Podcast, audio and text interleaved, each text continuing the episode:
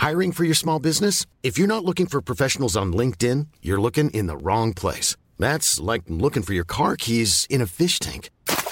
LinkedIn helps you hire professionals you can't find anywhere else, even those who aren't actively searching for a new job but might be open to the perfect role. In a given month, over 70% of LinkedIn users don't even visit other leading job sites. So start looking in the right place. With LinkedIn, you can hire professionals like a professional. Post your free job on linkedin.com slash spoken today.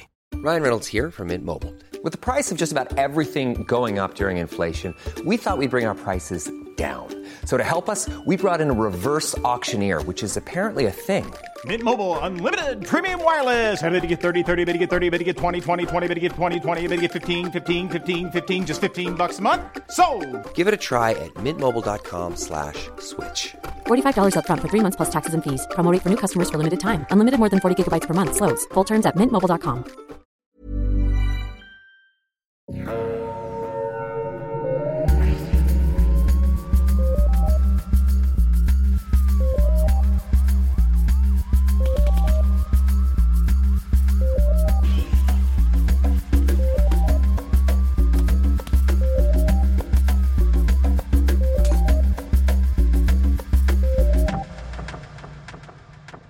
Bonjour tout le monde, bienvenue à Un peu de crime dans ton café. Je suis votre animatrice Catherine et je suis avec Audrey. Comment ça va Audrey? Ah, ça va pas trop pire. Et toi, Catherine? Comment ça va? Ça va bien, tu as un beau chandail que je vois à travers le zoom de notre enregistrement. Merci, c'est très rugueux comme chandail parce qu'aujourd'hui il fait moins 10, alors je me suis fait un café glacé parce que. Fuck off, madame la météo. Parce qu'on se met déjà dans le mood du printemps. Ah oui, quand on va peut-être pouvoir se voir dans un parc et se regarder de loin. Oui, avec un café glacé. Ah, Miam. Et aujourd'hui, nous avons encore une invitée spéciale. Yeah! Alors, nous sommes accompagnés de Megan. Bonjour Megan, comment ça va? Allô, ça va bien? Je suis tellement contente d'être ici. Yeah! Ah. Et en plus, c'est toi qui vas nous parler d'un cas aujourd'hui. Ben oui, c'est un tout petit cas, par exemple. Tout, Ah, c'est tout, tout petit cas. Catherine et moi, on va prendre le backseat. C'est un crime puff, c'est ça. Oui, c'est ça, ça va être un petit crime puff, donc... euh, parce que j'ai pas beaucoup d'informations, puis vous allez voir un peu voir pourquoi, mais... euh, Nous avons aussi du café, fidèle à notre habitude. Alors aujourd'hui, nous avons un autre café du euh, Roasters Pack. On n'arrête pas de parler du maudit Roasters Pack. Vive Le monde va être tanné d'entendre parler du Roasters Pack. ils vont finir Mais- par vous commanditer à un moment donné. Faud- faudrait les contacter directement pour leur dire qu'on parle tellement souvent des autres. Je suis sûre qu'ils seraient très contents. de Je l'ai faite. Pour vrai, ben, il faut, hein. Il faut. On est des, on est des boss girls. Puis, non, des girl boss. On est des girl boss ass bitch, yeah, yeah, yeah! Je suis tellement une vieille personne qui sait utiliser les jeunes expressions. On est des boss girls! On est des boss girls. Hashtag boss. Hashtag boss babe! Alors, Hashtag rosé all day! Hashtag rose gold. Alors, J'ai un café qui euh, est parvenu dans mon domicile grâce au Roasters Pack et qui vient de la compagnie Detour Coffee Roasters, qui est basée à Hamilton, en Ontario, et non pas dans Hamilton, la comédie musicale. Ah! Voilà. C'était ma joke, il y a du café qui apparaît. Bon. C'est un café qui s'appelle Radiant et qui a des notes de date, d'apricot et de chocolat aux épices. Oh, Ah. ça doit être sucré. C'est pas mal sucré. Et pour ça, c'est un bon café de dégustation d'après-midi pendant que t'es en train de faire ta patience avec tes petites cartes sur le bord de la table. Je suis sûre que ma grand-mère aurait vraiment aimé ça. C'est ça, moi je l'ai préparé avec la presse française. Écoutez, j'ai finalement été convertie à la presse française parce que chez nous, il y a trop de machines à café. Fait que là, j'ai rangé mon... Il y a trop d'options. Fait qu'on avait une presse française, puis un percolateur, puis une machine à espresso. Puis là, à un moment donné, j'ai rêvé la nuit, car je fais des rêves pleins de détails. J'ai rêvé à boire un espresso, et en me réveillant le matin, j'ai dit à mon chum, on range le percolateur, puis on remet la machine à espresso. Fait que là, tous nos autres cafés, on est obligé maintenant de les préparer à la presse française. Puis là, j'ai réglé mon problème, que je trouvais que ça goûtait trop dilué. J'ai juste mis plus de café, puis j'ai fermé ma gueule. Facile. Alors, j'ai pu déguster le très bon café du Detour Coffee Roasters. J'allais dire merci Detour Coffee Roasters, mais ils savent pas que Ils savent pas, ils sont pas au courant. café. Ils sont pas au courant. Ils sont pas encore au courant. Ben, écoute, peut-être que leurs oreilles vont scier, là, parce qu'on parle d'eux autres. Ouais, ça fait un petit bout qu'on parle de d'autres. Alors, euh, trêve de détails inutiles sur ma vie. Megan, de quoi tu vas nous parler aujourd'hui?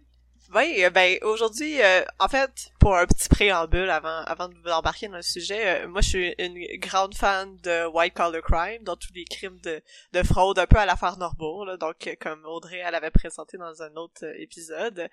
Donc je me suis dit, euh, c'est quoi les histoires de fraude québécoises qu'on connaît peut-être un peu moins, donc sans aller dans des grosses affaires de fraude euh, rocambolesques qui, euh, qui font du gros battement médiatique. Alors je suis allée sur Google taper comme une grande chercheuse que je suis. Dans la machine euh, Google. Euh, La machine euh, Google. C'est ça. J'ai power up mon computer, Sur les internets, les interwebs. les interwebs. Je suis allée euh, taper euh, les gros mots-clés vraiment détaillés de fraude Québec. Et ce qui est apparu... T'as tapé des gros mots. ouais.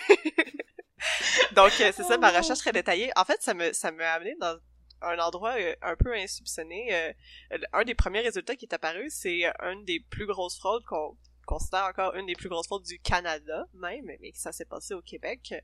Euh, Ayons là l'affaire.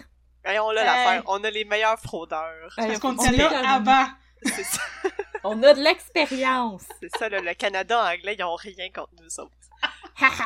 Donc c'est ça, je suis tombée sur un mini article sur sympathico.ca écrit par Marie-Lise Paquin en 2016. Pour vrai, l'article fait genre quatre phrases. Mais c'est ça racontait l'histoire de Claude Faneuf qui aurait fait une fraude en 1965 et avait pas vraiment d'autres informations que ça. Alors je suis allée sur le site de la BNQ euh, pour aller fouiller dans les journaux de l'époque et euh, avant d'entrer dans l'histoire de Claude Faneuf, je vais faire comme comme vous faites euh, habituellement et euh, dévoiler mes sources. Donc, en plus de l'article de Sympathico des quatre phrases, euh, Vive sympathico. mes, mes sources principales, euh, en fait, ma source principale, c'est un les, les, les articles de la presse de l'époque, mais aussi un, un article d'une chronique de Daniel Prou qui faisait en- au début des années 90 qui s'appelait Des crimes et des hommes. C'est vraiment c'est vraiment Oh! super bien écrit si vous allez lire ça dans la presse. Donc c'est un, un, un petit dossier qu'il avait fait d'une demi-page euh, dans la presse du dimanche 27 juillet 1991. Donc c'est là que j'ai trouvé l'essentiel des informations parce que vous allez voir, il y en a pas tant que ça des informations. Donc ce qui m'a vraiment le plus étonné de l'histoire de Claude Faneuf, c'est que quand on commence à entendre les détails de qu'est-ce qui s'est réellement passé, je comprends pas comment on a pu oublier cette histoire-là ou est-ce que c'est complètement tombé dans, dans, justement, dans l'oubli aujourd'hui. Puis aussi, compte tenu du battement médiatique qu'il y a eu en 1965 quand ça allait, ça allait exploser. Donc, sans plus tarder, euh, laissez-moi mettre un peu de crime dans votre café. Oh! Un petit crime puff. Un petit, un Oh! petit nuage de lait. Oh, un les puff dans ton café. Un puff puff dans votre- café. Un petit, un café petit café avec un petit crime puff. Oh, combinaison parfaite. Ah, ok, Catherine et moi, on va s'installer dans le backseat. Oup, clic. Et on te laisse Clic. prendre le volant. je prends le volant. Mais Ah. donc, avant de vous donner plus de détails sur le crime lui-même, euh, vous vous demandez sûrement qui est ce fameux Claude Faneuf? Euh, qui, pour les-? Pour les fans de l'architecture montréalaise, ce n'est pas le Claude Faneuf qui était un des architectes qui a travaillé sur euh, la, ré- la rénovation du stade olympique dans les années 90. Si Cri de déception Ouais, du fan club de l'architecture Montréal. Dire, c'est qui qui sait ça exactement, cette information-là? Ils Mais, sont ok, comme trois, mais ils sont vraiment intenses. Oui, c'est ça. Ouais. En fait, c'est euh, c'est plus parce que quand j'essayais de savoir qui était Claude Faneuf, c'était lui qui sortait tout le temps. J'étais comme non, non, ça Ah. m'intéresse pas. Faut Les remonter un, homonymes, là. faut remonter un peu plus dans le temps. Euh, donc en 1965, Claude Faneuf, 37 ans, résident de Repentigny, euh, c'est un homme qui a tout envié, il semble, de justement quand on le regarde un peu euh, de loin. Donc il a une bonne position en tant que De loin, pas de directeur proche. de- Non, attendez, vous allez voir. il a une bonne position en tant que directeur du service de crédit de la Mount Royal Paving Company, donc il faisait du, du pavement d'asphalte, une compagnie de, de construction. Euh, il Oh est yeah. comptable dans cette compagnie-là. Il est marié à Jacqueline Larocque qui, selon les dires, serait extrêmement riche. Oh, oh, oh! C'est ce que les gens disaient à l'époque. Ah Donc, elle aurait-! Sa famille était pas bien riche. et il est aussi père de trois jeunes filles de 11, 9 et 4 ans. Quand on regarde les très rares photos de Claude Faneuf, on remarque rapidement son visage rond de chérubin, ses petits cheveux blonds et ses petits yeux doux. Je vous citer un extrait de la chronique de Daniel Prou euh, qui peint un portrait assez vif du comptable et de son couple aussi. Donc Daniel Prou écrit les, plus psychologues et les plus perspicaces, qui ne sont pas toujours les mêmes, imputent son humeur revêche à son insatisfaction de sa propre personne. Il est en effet, il est en effet petit. Il fait à peine 1m57, donc 5 Oh! pieds 2. Et il porte des chaussures à talons hauts pour compenser sa petite taille. Clic, clac, clic, clac, Ok. clic, clac, clic, clac. Euh, juste, à- euh, ouais, commentaire à part aussi des, des articles de, de 1965 euh, arrivaient pas à s'entendre sur à quel point il était petit parce que j'ai même vu un article qui disait qu'il était qu'il faisait 4 pieds 10. Oh! On pouvait Mais- mettre Pareil, dans une ça. boîte puis le transporter. oui, c'est ça, il était tout petit, mais il faisait probablement juste 5 pieds 2. Là, donc 4 pieds 10, c'est un peu une exagération, mais c'est pour dire à quel point les gens stiquaient vraiment beaucoup sur ce détail-là. Euh, donc, suite de la citation de Daniel Prou, il écrit « Il cache aussi sa calvitie sous une perruque blonde, c'est pas ses vrais cheveux. Oh non! Mon Il dieu, gasp! » Oui, gasp. Mais trouve- c'est une drag ouais. queen, Claude Faneuf. Claude Faneuf est drag queen. Est-ce que c'est une drag, une drag queen voyante? Ouais, est-ce qu'il Non, non, l'avenir? Ah. T'es un peu plus smart que ça. Suite de la citation, il s'en trouve cependant beaucoup pour l'envier. Claude Faneuf a une position, il est marié à une jolie femme qui le dépasse de 13 cm, encore un commentaire sur sa taille. Elle peut le taper sur la tête et faire gentil garçon. Oui, c'est ça. 13 C'est cm. gros, 13 C'est un pied de, un, un petit Ouais. peu plus qu'un pied de plus, là. Fait qu'elle devait faire pas loin de 6 pieds 1, là. Oh my god, c'est une géante! C'est une géante C'est riche. Une géante riche qui sort avec un homme qui a l'air d'avoir 14 ans et qui porte une perruque. C'est Oui, oui, c'est un oui. couple incroyable. Écoute, il devait avoir une personnalité en or. Même Un pas. homme en or. Même pas, c'est ça. Ah, ben Donc, euh... mais tout ça pour dire que la vie est belle pour Claude Faneuf, justement, de, de point de vue externe. Euh, à Repentigny, on peine à imaginer qu'il est juste le directeur du service de crédit, parce qu'il vit comme s'il était le patron de la Mount Royal Company. Oh. Il- C'est un grand fan de voitures de luxe, et plus particulièrement, il tripe sur les Cadillacs et les Jaguars. Oh, oh, oh, Pas, pas de la petite cochonnerie, là. Hey, quand même, Jaguar! Et, euh, puis lui, lui, sa femme et toute la famille vivent dans un énorme manoir. Bref, c'est le gros luxe pour euh, Claude Faneuf. Un manoir à Repentigny. Aldrest. Oh oui, oui, il y a un oh, gros manoir. yes. Il y a un gros terrain, puis il avait acheté un gros terrain, puis il a fait construire un gros manoir dessus. Donc, As you, rien... have, as you should. Oui, ben c'est ça, si t'as l'argent pour le faire, si ta femme Tu est vas faire riche... d'autres sur ton gros manoir, Ouais. ben oui. Ah, ah, c'est ça. Ben, les gens pensaient qu'elle était riche. T'es en train de nous dire qu'elle était pas riche? On sait pas, hein? On va voir. On Oh, continue. non. On aurait La géante de. Repentigny. Ah, Ouais, ah. non, c'est ça. Le vendredi 15 avril 1965, Claude Faneuf quitte le travail pour sa quinzaine, donc ses vacances d'une durée de 15 jours. Il y avait, What? des, il y avait, il y avait On a- des gros avages avec sa job. On apprend des expressions tous les jours pour sa quinzaine. Sa quinzaine, oui, c'est ça. Son Et quinceañera. Et donc, rien d'extraordinaire. Il est, il est pas mal, il est pas mal content de partir en vacances, comme, comme on l'est habituellement pour, pour partir à sa quinzaine. Donc, avec le recul, il y a beaucoup d'employés qui disent que son humeur était peut-être un petit peu trop positive, parce que c'était pas vraiment dans ses habitudes d'être de bonne humeur. En fait, ses collègues disaient qu'il était souvent assez amer. C'est pas dans ses habitudes d'être de bonne humeur. Non, non, c'est ça. Ses collègues disaient qu'il était tout le temps, il était tout le temps fâché. Non, il organisait un party de fête puis il était comme mangé de la mort. Ah, ah, c'était pas son genre. C'était pas son genre de dire euh, bye bye à tout le monde avec le grand sourire. C'était plus son genre de partir euh, à l'irlandaise. là. Ah. Oh! Irish goodbye de job. là. Non, Janet, je veux pas savoir ce que tu vas faire en fin de semaine. Laisse-moi tranquille! J'allais Non, je j'allais dans mon manoir. Tu vas pas à ton shower de bébé! Personne veut y aller, c'est! Je vais vous citer encore euh, Daniel Prou, qui décrit un peu plus euh, le genre de d'employé que euh, était Claude Faneuf. Donc il écrit le directeur du service de crédit de la Mount Royal Paving est le type même de l'employé modèle dont il faut savoir s'entourer quand on dirige les destinées d'une entreprise de cette envergure. Daniel Claude. A tellement une plume imagée, là. C'est beau là, allez je- comme je vous encourage vraiment à aller lire ça parce que c'est vraiment, c'est, c'est comme regarder un film. Donc, Claude Faneuf a l'entière confiance de ses patrons. Il est même autorisé à signer les chèques émis par la maison. Non. Mauvaise idée. Ah, ah, ah, c'est un zélé, un pointilleux, un timoré qui pousse l'obséquiosité à prendre à ton jusqu'à ne jamais soutenir le regard de ses supérieurs. Fait qu'il regardait pas ses boss dans les yeux. Regardez le soulier. Il a il a il a l'air franchement désagréable. Ouais, Ouais. ouais, il a vraiment l'air d'une mauvaise personne. Il dit Il jamais bonjour à personne, il est tout le temps de mauvaise humeur puis il regarde pas les Ouais. gens dans les yeux. Puis en plus, il- Daniel Proudy, il sait cependant se montrer autoritaire à ses subalternes et à leur demander autant qu'il exige de lui-même.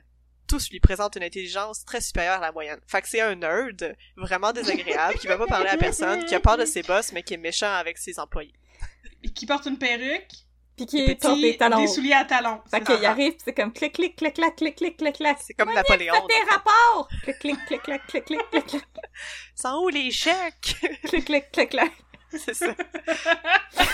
Puis en Ouais. plus, c'est une compagnie de pavés unis, fait que ça faisait vraiment Oui. clic, clic, clic, clic, clic, clic. Clic, clic, clic, clic. Mais là, surtout, c'est comme c'est une compagnie de cette envergure. J'ai jamais entendu parler de ça de ma vie. Ouais, non, j'essayais de comprendre qu'est-ce qu'ils faisaient parce que c'était pas Ouais. très clair, puis ils, font, ils faisaient juste de l'asphalte, là, c'était pas si extraordinaire Ils ont ça. fait l'asphalte de la reine! Il y a aussi, Ouais, euh, ils ont-tu tout- fait l'asphalte de la reine? Non, en fait, ils ont Repentigny? leur plus gros projet. ça a reine été euh, Buckingham- Le Buckingham Palace de Repentigny? dans le manoir. non, c'est ça, leur plus gros projet, parce qu'il était basé à Montréal. Leur plus gros projet, ça a été euh, de faire comme un petit, un petit peu de paving pour la construction de l'Expo 67. Oh! C'est le plus gros qu'ils ont fait, puis après, je pense qu'ils ont fait faillite. Mais là, ça, c'était avant. Go out with a bang! Oui, c'est L'histoire que tu l'histoire... racontes était avant le gros accomplissement de la compagnie. C'était pas... euh, Non, non, non, il, c'était un peu des... Il faisait pas grand-chose. Mais c'était une compagnie de Oh. construction, fait qu'il Ouais. faisait quand même pas mal d'argent malgré tout. Oui, parfait. Il avait pas besoin d'être des vedettes, euh, il faisait Ils ont pas de pas showbiz. fait le pavage c'est, c'est, Fait chez rester Céline Dion, par exemple. Non, non, c'est ça, ils ont pas fait l'entrée de chez Céline Dion. La seule grosse compagnie de pavage, c'est celle qui a fait l'entrée Ouais. de Céline! Ils ont bien fait ça. Ouais. Donc voilà, il est parti à sa quinzaine. Ses vacances se terminent après 15 jours et Claude Faneuf euh, ne se présente pas à son poste. Il est pas revenu. Donc c'est un peu Il a bizarre pour que un... c'était un staycation. Les gens trouvent ça un peu weird parce que c'est... On dit que c'est un zélé et un pointilleux, donc c'est un peu Oui. bizarre qu'il s'absente comme ça, sans préavis. Aussi, il faut pas juste envoyer un courriel en 1965 pour dire qu'on allait rester dans les Bahamas une semaine de plus. Non, fallait envoyer un pigeon. Ouais, c'est ça. Fait que les gens, ils s'en font pas trop de cas. Ils sont comme, ah, peut-être qu'il a décidé de prolonger ses vacances, puis il, il a du fun, tant mieux. Puis là, une semaine de plus passe. Puis là, ses patrons commencent à s'inquiéter. Pas pour sa santé ou pour savoir s'il va bien, mais parce qu'ils se disent qu'il va falloir qu'il le remplace. Il faut qu'il trouve quelqu'un d'autre. Une autre personne aussi zélée. Ouais, Ah, c'est ça, sont comme... C'est terrible. Il était tellement dévoué, puis c'est juste comme, bon, ben, on Ben, se demande pas s'il est encore en vie, on se demande quand est-ce qu'on peut partir le processus d'embauche pour trouver Ouais, son ça, comme... Ah, hein? Mais aussi, un employé modèle que ça, là, n'importe qui est remplaçable. Incluant C'était tellement un simpler time dans les années 60. tu sais, tu te présentes pas à ta job, puis il y a personne qui peut te contacter, puis il y a juste pas, pas de manière de savoir ce qui est arrivé, fait que tu restes en vacances. Ouais. Pour qu'il avait décidé lui aussi qu'il était un hashtag euh, boss girl, comme j'ai dit tantôt, puis qu'il il allait faire son propre horaire à partir de maintenant. Exactement. Hashtag boss girl Claude Faneuf. Freelancer. Hashtag euh, Boss Girl Get Shit Done, euh, hashtag Rosé All Day, euh, hashtag euh, Sketcher, hashtag Booty Shorts.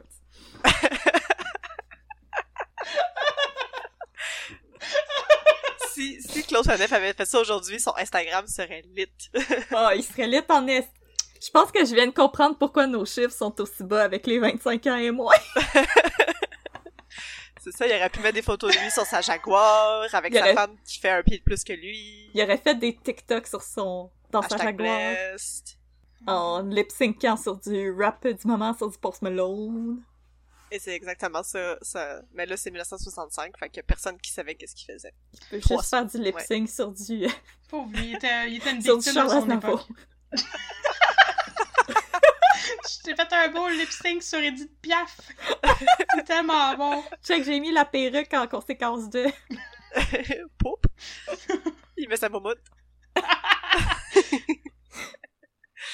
Donc, ses boss sont comment, whatever, on va trou- trouver quelqu'un d'autre pour prendre sa place. Trois semaines passées la date prévue de son retour de vacances, donc euh, un nouveau comptable prend sa place à la direction du service de crédit. Et euh, rapidement, le jeune nouveau qui l'a remplacé commence à trouver des irré- irrégularités dans les rapports de crédit. Donc il y a quelque chose qui euh, ça aide pas là. Donc les dirigeants de la firme, avec l'aide de spécialistes, décident d'aller chercher pour essayer de comprendre qu'est-ce qui se passe, parce que c'était comme un c'était un c'était un junior qui venait de rentrer. Donc il, il avait trouvé quelque chose de bizarre, mais il fallait quand même que des seniors passent en arrière de lui puis euh, check si tout était correct. Donc il s'attendait pas un peu à, à ce qu'il allait découvrir, puis il ne s'attendait pas non plus à ce que ce soit l'une des plus grosses histoires de fraude de l'histoire du Québec et du Canada. Un mois plus tard, donc les boss commencent à se rendre à l'évidence que Claude Faneuf, il a quitté le pays, puis il reviendra pas, là. Parce que il est parti avec assez d'argent pour pas avoir à s'inquiéter jusqu'à la fin de ses jours, puis que ses enfants aient pas à s'inquiéter après lui. Donc après toutes les enquêtes spécialistes, on Oui. connaît toujours pas exactement la somme qu'il a pu frauder, Ben euh, au début, on, estimait, on estimait à peu près que c'était environ autour de 1 million de dollars en argent. If you're looking for plump lips that last, you need to know about Juvederm lip fillers. With Juvederm Volbella XC and Juvederm Ultra XC, your lip look, whether it's subtle or bold, can last up to one full year with optimal treatment and no additional maintenance. Find a licensed specialist and see if it's right for you at juvederm.com today. That's J U V E D E R M.com. Add fullness to lips in adults over 21 with Juvederm Volbella XC or Juvederm Ultra XC. Do not use if you have severe allergies or a history of severe allergic reactions, or if you're allergic to lidocaine or the proteins used in Juvederm. Tell your doctor if you have a history of scarring or taking medicines that decrease the body's immune response or that can prolong bleeding. Common side effects include injection site redness, swelling, pain, tenderness, firmness, lumps, bumps, bruising, discoloration, or itching. As with all fillers, there's a rare risk of unintentional injection into a blood vessel, which can cause vision abnormalities, blindness, stroke, temporary scabs, or scarring. For full important safety information, visit juvederm.com. en 1965.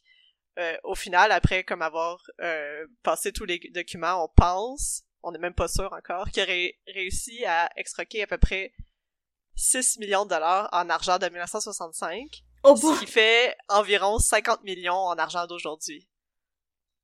Seigneur! Il a- Mais là, il était parti avec sa famille. C'est ça, Oh, je vais, je vais wow. revenir un peu plus tard. Là. Fait qu'il est parti avec sa femme, ses enfants, puis ils sont pas revenus, puis leur manoir à Repentigny, il y a personne qui est revenu. Le manoir Donc- est à l'abandon, il est tenté. Oh non! Donc, euh, comment, vous vous demandez peut-être, il a réussi à faire ça? Oui, Là, j'ai besoin de votre-. J'ai un peu besoin de votre, votre aide, parce que je suis pas spécialiste, je suis pas comptable dans la vie, je suis pas spécialiste Nous non des plus. chiffres.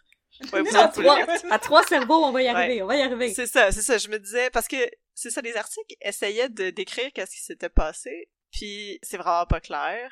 Puis je suis pas spécialiste justement de c'est quoi diriger un service de crédit. Donc en tant que directeur, on a eu, ouais. on a eu des bons commentaires sur notre épisode sur Norbourg. on devrait s'en sortir. c'est bon. Donc de ce que j'ai pu comprendre, c'est qu'en tant que directeur du service de crédit, sa job principale c'était d'approuver les demandes de crédit des acheteurs qui s'approvisionnaient à la Montreal Paving. Donc, eux autres, ils faisaient aussi dans le marchandage de, de matériaux de construction. Donc, ce que Claude Faneuf a décidé de faire, c'est qu'il a créé un nombre qui, qui est caractérisé par les journalistes de à peu près incalculable. Donc, il y en a vraiment beaucoup, puis ils n'arrivent pas à savoir combien, de compagnies anonymes. Mhm. Donc, a créé des compagnies comme à l'extérieur, qui étaient anonymes, donc il n'y avait pas de moyen de retracer d'où ils venaient. Euh, Claude Faneuf a décidé d'approuver leur demande de crédit pour l'achat de matériaux. Mhm. Ensuite de ça, ces compagnies-là ont revendu le matériel, mais à un prix comme vraiment, vraiment bas. Ils empochaient la différence, puis ils faisaient des, des petits paiements partiels pour s'assurer qu'il y a personne qui allait essayer d'aller chercher des remboursements pour le crédit complet. C'est ce que ça fait du sens? Quoi? Oui, c'est ça! Tu peux voir la confusion dans nos C'est yeux. ça, c'est ça que je... Je pense que oui, dans le fond, c'était comme. C'était comme des fausses réclamations. C'est comme des fausses réclamations. Fait que dans le fond, tout ce qu'il avait fait, c'est accumuler du crédit, mais vu qu'il vendait des matériaux, il rempochait comme un peu la différence de entre qu'est-ce qu'il avait acheté puis qu'est-ce qu'il avait vendu.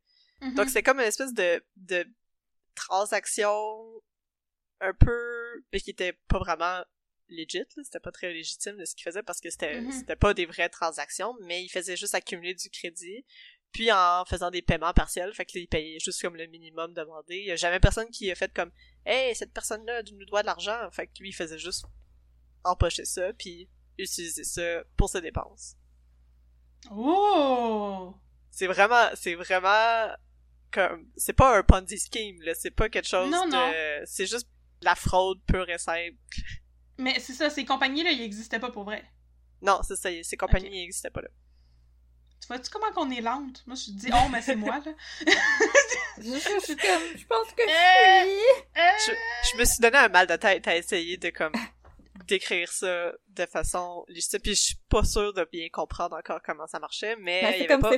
c'est, le fun, le white collar crime, c'est juste tout le temps quand on essaie d'expliquer Ouais. comment ils faisaient ça, on est comme, il prenait de l'argent, il mettait à droite, mais il pour de vrai, l'argent était à gauche, ok? Là, compris? oui, oui, l'argent, il devait aller dans, ses, dans la poche de Uh-huh. telle personne, mais il allait au bord de la fenêtre.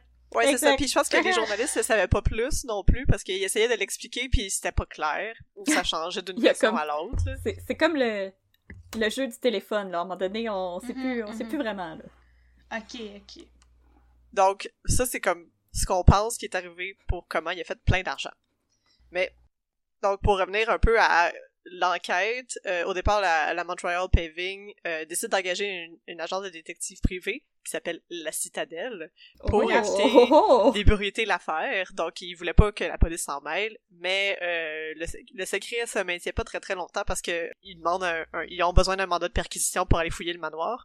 Donc, il a fallu qu'ils demandent à la, à- au service de, de police de Repentigny de leur donner le mandat. Fait qu'éventuellement, les journalistes en ont entendu parler, puis ils ont réussi à euh, justement sortir la vérité au grand public. Non, ok. Ouais, mais ça a pris quand même plusieurs mois parce que il est parti au mois d'avril, mais euh, c'est juste à l'automne, fait qu'à peu près au mois autour du mois d'octobre-novembre qu'on commence à en apprendre un peu plus sur qu'est-ce qui s'est passé et du fait qu'il y a eu une fraude.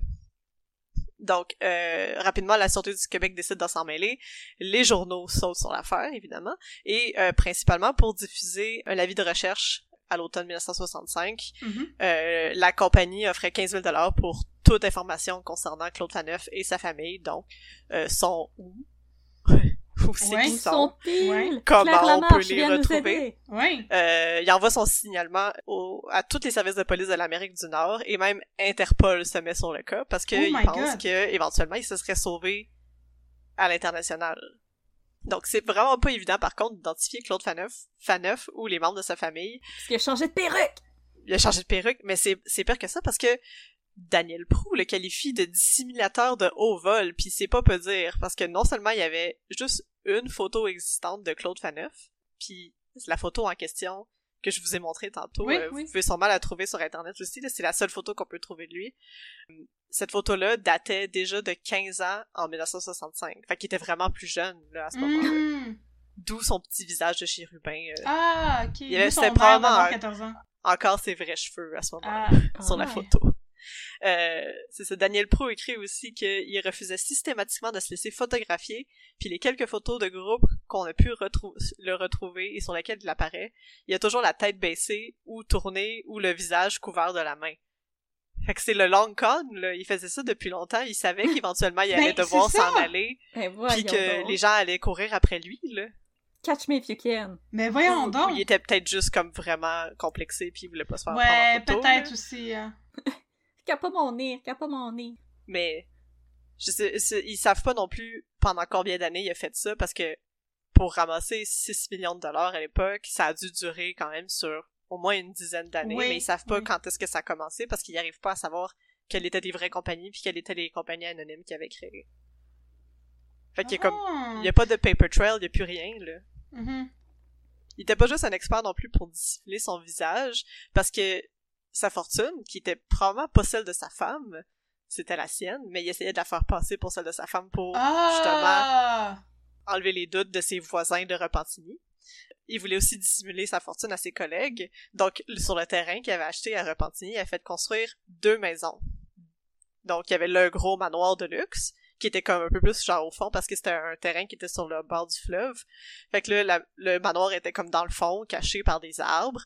Puis sur le terrain aussi, il avait fait construire un petit bungalow plus modeste, d'une valeur de 15 000 en Ben, argent voyons donc. 1965, euh, dans laquelle il avait fait installer sa belle-sœur. Fait que sa belle-sœur vivait dans la petite maison, puis lui, il habitait dans la grosse maison, mais c'est quand il recevait ses collègues de travail à souper, ils invitait toujours dans, la- dans le petit bungalow, puis il faisait semblant que c'est sa maison à lui. Oh mon Ben dieu! voyons donc. Donc, et en plus de ça, les deux maisons étaient hypothéquées à des valeurs qui dépassaient de loin leur valeur marchande. Fait que, il, il accumulait un peu Oh, par-ci, le par-là. petit ratoureux. Le petit ratoureux. On a appris plus tard qu'il était aussi propriétaire d'une villa à Sainte-Marguerite dans les Laurentides, d'une résidence... Ouais, c'est ça. Il y a des, des montagnes. Il Coudonc. longtemps. Oui. Il y avait aussi une résidence à Peru, dans l'état de New York, où il gardait son yacht de croisière de Son 300 yaketa! son, Son yacht- son yacht de croisière de 300 pieds de long, Hi! D'une valeur estimée à près de 300 000 dollars de l'argent de l'époque, c'est-à-dire Wow. environ 2 500 dollars aujourd'hui. Wow! C'est un méga gros bateau, là. Mais t'as dit qu'il avait fait construire le bungalow de sa belle-sœur pour 15 000 Ça Ouais. n'a pas de sens! C'est 20 fois la valeur de la maison de sa belle-sœur! Ça, c'est juste son bateau, là. Il y C'est avait juste d'autres son bateau, son bateau Ouais. de 300 pieds. Sont 300 pieds de long. Wow. Un bateau de C'est basically Wow. un bateau de croisière, là. Oui, oui. Ouais. Il se serait pas aussi Mais- contenté de juste... Oh, vas-y. Tout ça, tout ça, il gardait ça secret, là. Ah, il y a personne qui savait. C'est comme au moment où ils ont commencé à faire des enquêtes, là, ils ont vu que ah, il y avait une hypothèque à son nom. Ah, l'hypothèque ah, ça marche pas. Puis il y avait aussi le terrain à Sainte-Marguerite. Puis là, ils ont été voir aux États-Unis parce que là, ils ont commencé à communiquer avec les services de police américains. Puis là, ils se sont rendus compte qu'il il a pas juste fraudé la Montreal Paving. Il a aussi fait des opérations bancaires euh, sous des noms d'emprunt au Vermont, au Maine, au New Hampshire, dans le Massachusetts et dans l'État de New York. Wow! Bernie Sanders s'en vient te péter gueule avec ses. C'est écœurant comme histoire. J'aime tellement Oui, ça. c'est ça. Fait qu'il a fraudé 6 millions à la compagnie à laquelle il, il travaillait, mais on sait pas non plus combien d'argent il s'était fait avec les années, Ouais. avec toutes ces autres petites fraudes-là éparpillées un peu partout. Donc, éventuellement, les enquêteurs privés de la citadelle se sont rendus rapidement à l'évidence que Faneuf et sa famille vivaient à bord de leur luxueux yacht, Ouais. Le yacht n'avait faisaient Qui n'avait- le tour du monde! qui n'avaient pas nommé d'ailleurs. D'habitude, les gens Ah. nomment leur bateau, puis ils avaient décidé de juste jamais donner de nom, justement pour que ce soit plus difficile de l'identifier. ils avaient pensé à tout. C'est tellement intelligent. C'est Ah C'est, ouais. c'est, je trouve que c'est terrible à dire. Autant comme, autant Vincent Lacroix, c'était un imbécile qui faisait n'importe quoi puis qui pensait qu'il renait des gros scams, là. Ça, c'est tellement brillant. C'est tellement ingénieux. Il a mieux Ça, pensé ça, à son c'est- affaire. Il penser à une, tout. une fraude smart, là, aussi. C'est pas une fraude smart. non plus qui, qui attaquait directement, tu sais, le truc de Vincent Lacroix, ça, Ouais. ça attaquait les contribuables. les, les fonds de pension des gens, puis ça brisait des vies. Là, c'est comme, tu fraudes une compagnie, c'est vraiment dommage pour la compagnie, mais t'as pas, comme, mis 9000 personnes dans le trouble. là. Non, effectivement. C'est ça, peut-être juste les employés. là. Vraiment, c'est vrai. Mais tu peux-tu. Pour vrai, moi, je trouve ça incroyable. Peux-tu imaginer de runner une arnaque comme ça pendant tellement longtemps? Puis là, quand tu te lèves le matin, tu te dis, à un moment donné, un jour, là? Ça, c'est comme un jour, je vais crisser le feu. Uh-huh. Là, c'est pas ça, là, c'est un jour, je vais partir sur mon yacht. Un jour, j'aurais plus jamais besoin de faire ça. Puis on va partir sur notre yacht, puis on va jamais revenir. C'est incroyable. Hey, tu comprends, là, pourquoi il était de bonne humeur le 15 Ben oui. avril 1965, Hey! qui était comme Today's the Day? Toutes ces années d'efforts vont enfin payer! C'est le grand jour. C'est oui, absolument ça. incroyable comme histoire. J'adore Puis ça. attends, c'est pas fini, là. Ben, ça, c'est presque fini. Donc, c'est ça, il vivait sur son yacht. On pensait qu'il, pendant longtemps, qu'il vivait au large de la Floride, puis qu'il arrivait, comme, il allait sur la côte quand il avait besoin de se, rap- se ravitailler en nourriture. Mhm. Mais, euh, aussi, plus tard, il y a des informateurs qui l'ont vu dans les Bahamas et en Hollande. Écoute, Wow. euh, variété. Ah. Oui. Puis il pensait aussi que, en fait, ce qui, la théorie principale des enquêteurs, c'est que la plupart du temps, à- sauf quand il allait sur la côte, il vivait dans les eaux internationales parce que son yacht avait un stabilisateur, donc qui permettait de vivre dans les eaux de l'océan là, avec les grosses vagues, quand même assez confortablement. Ben voyons donc. Ouais. Voyons! c'est une autre affaire que je suis comme. Bon, ben euh, Ah. maintenant, faut qu'on vive au milieu de l'océan parce que papa il a volé une coupe de millions, ok? Mais là, moi, parce qu'il y a aucun détail là-dessus, là, mais moi, ce que je me demandais, c'est, est-ce qu'il y avait des employés sur le bateau? Tu sais, est-ce que il faisait, rou- il pouvait pas faire rouler un yacht de 300 pieds tout seul? Non, Les enfants, là, y allaient-tu à l'école? Parce qu'on n'a jamais retrouvé, on, on sait pas qu'est-ce qui est arrivé avec eux, on les a jamais retrouvés, puis... Moi, je pense qu'ils en- sont, ils sont des allés refaire leur vie dans, en quelque part de très très riche, là. Ils Ben sont oui, peut-être allés vivre à Monaco, parce qu'à un moment donné, t'étais carré de vivre sur le bateau, là. Je veux dire, les- surtout les enfants. Il y avait Euh, 11, 9 et 4 ans. La plus ça. jeune, elle avait 4 ans. À un moment donné, tu sais, t'es rendu à la fin de l'adolescence, là, puis tu veux comme vivre ta vie, là, puis là, ton père, il te débarque sur la côte à Nice, là, puis il te donne 2 millions, puis tu pars. Ben oui, c'est ça. Mais comment t'expliques à ton, à ton enfant de 4 ans, t'es comme, l'année prochaine, t'iras pas à la maternelle, on va aller vivre en plein milieu de l'océan. Puis ton meilleur ami, ça va être Flipper. Donc voilà, à la fin de l'année Aïe, aïe. 1965, euh, Claude Faneuf, il est en liste de, de toutes les, les listes des 10 personnes les plus recherchées au Canada, mais on l'a jamais retrouvé. Ben voyons donc. C'est complètement insane. Il s'est Voilà. évanoui dans la nature avec ses talons hauts. Il a réussi sa fraude. Il est probablement décédé aujourd'hui, parce que ça fait Oui, quand même près de 60 ans, mais là, ses enfants doivent être encore vivants. Probablement. Ils ont peut-être changé de nom aussi. Euh, Ben, c'est ça, je me disais, tu sais, pour qu'ils puissent faire de la fraude aussi aux États-Unis, puis qu'ils suspectent qu'ils vivent euh, en périphérie de la Floride, ils devaient bien parler anglais, puis ils devaient avoir des alias surtout. mhm. Ils devaient être connus sous d'autres noms, parce que Claude, c'est pas un nom que les Américains sont capables de prononcer. Cloud. Fan- Cloud Fanine. Fenêtre. Ah! Mais non, Ouais. c'est ça, fait qu'ils devaient avoir des alias, puis ils devaient parler très bien anglais, là. Uh-huh. Mais moi, ce que je trouve vraiment fascinant, c'est qu'on a rien, on a aucune information là-dessus, puis tout le monde s'est mis à faire des enquêtes là-dessus, puis on n'arrivait pas à trouver. Donc c'est vraiment, tu sais, quand ses collègues disaient qu'il y avait une intelligence supérieure à la moyenne, I guess ouais. que c'était vrai, là. Ouais. Ah, il avait prévu tous ses coups à l'avance. Mhm. C'est c'est vraiment hallucinant comme Il y histoire. avait, euh, il y avait plein de perruques là, comme Moira dans Schitt's Creek. Oui, là. comme Moira mur de perruques, là, il était prêt. Aïe, Voilà. aïe! Euh, à, à quand le film? À quand le Quand? film? Mais oui, tu sais, là, il y a, je sais pas c'est quand, à un moment donné, j'ai raconté l'histoire du sirop d'érable. Ben, j'avais lu sur Internet qu'il allait faire un film là-dessus, là. Excuse-moi, l'histoire de Claude Faneuf, c'est bien plus intéressant que le vol de sirop d'érable, là. Pourquoi ils font pas de film là-dessus?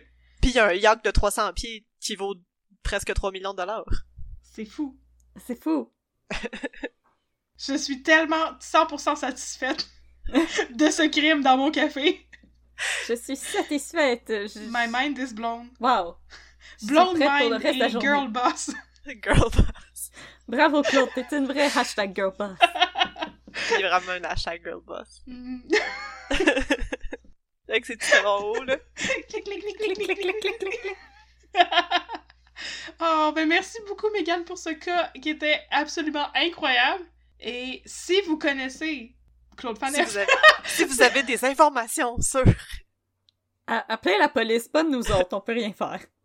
Oui, c'est si vous exactement avez des informations, ben contactez-nous pas, parce qu'après ça, nous, il va falloir qu'on contacte la police, il va falloir qu'on explique où est-ce qu'on a pris l'information, puis là, ça va devenir compliqué. Contactez-les le directement. Puis... Ouais, c'est ça, appelez la police directement. Venez pas nous parler! Parce que nous, on va juste faire des jokes, puis comme... euh, Fait que, ouais, fait que pour appeler la police, c'est le 911. Et pour écrire à nous, c'est un peu de crime gmail.com. c'est une belle transition. hein. Puis, C'est toujours important de s'en rappeler. Appelez le IXII pour les Romains. i- i- oui, pour les Romains. Euh, nous sommes sur Facebook, euh, arrobas, un peu de crime, et sur Instagram, at un peu de crime dans ton café. Et sur les réseaux sociaux, nous publions les beaux visuels créés par Audrey. Merci Audrey pour tous les beaux visuels. Oh, plaisir. Magnifique. que nous, nous relions aussi tous nos nouveaux épisodes. Alors, si vous ne voulez jamais rien manquer d'un peu de crime, Jamais. allez vous abonner tout de suite. Voilà, jamais. Alors, c'est ce qui conclut notre épisode d'aujourd'hui. Merci beaucoup, Megan, d'avoir été avec nous. Merci, Megan. Alors, nous vous disons... J'allais dire nous vous dites. Mon Dieu. Nous vous disons à la prochaine. Vous nous disiez... Vous À le prochain, tout le monde. À, la- à la- à le prochain. Au revoir, le... Bye. Bye, tout le monde. Bye là!